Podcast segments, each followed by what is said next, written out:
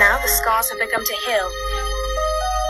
May twelfth, two thousand eighteen marks the tenth anniversary of the earthquake.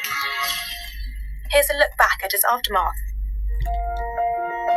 First, after the quake, China carried out nationwide checks on public facilities, including schools and hospitals.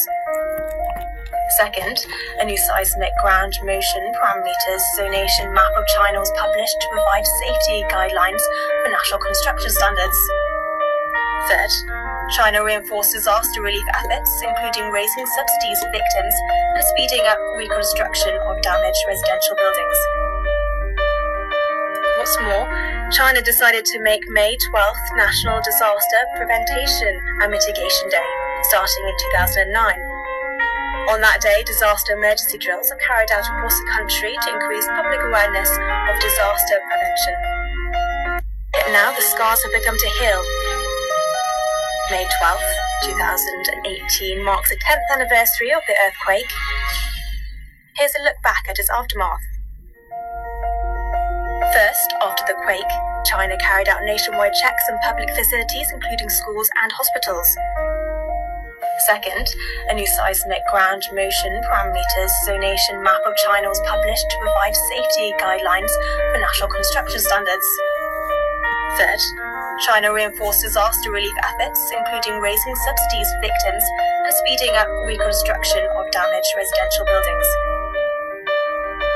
What's more, China decided to make May twelfth National Disaster Prevention and Mitigation Day, starting in two thousand nine. On that day, disaster emergency drills are carried out across the country to increase public awareness of disaster prevention. Yet now the scars have begun to heal. May twelfth, two thousand eighteen marks the tenth anniversary of the earthquake. Here's a look back at its aftermath. First, after the quake, China carried out nationwide checks on public facilities, including schools and hospitals.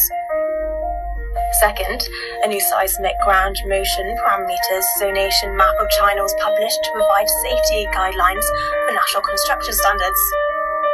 Third, China reinforced disaster relief efforts, including raising subsidies for victims and speeding up reconstruction of damaged residential buildings. What's more, China decided to make May twelfth National Disaster Prevention and Mitigation Day, starting in two thousand nine. On that day, disaster emergency drills are carried out across the country to increase public awareness of disaster prevention. Yet now the scars have begun to heal.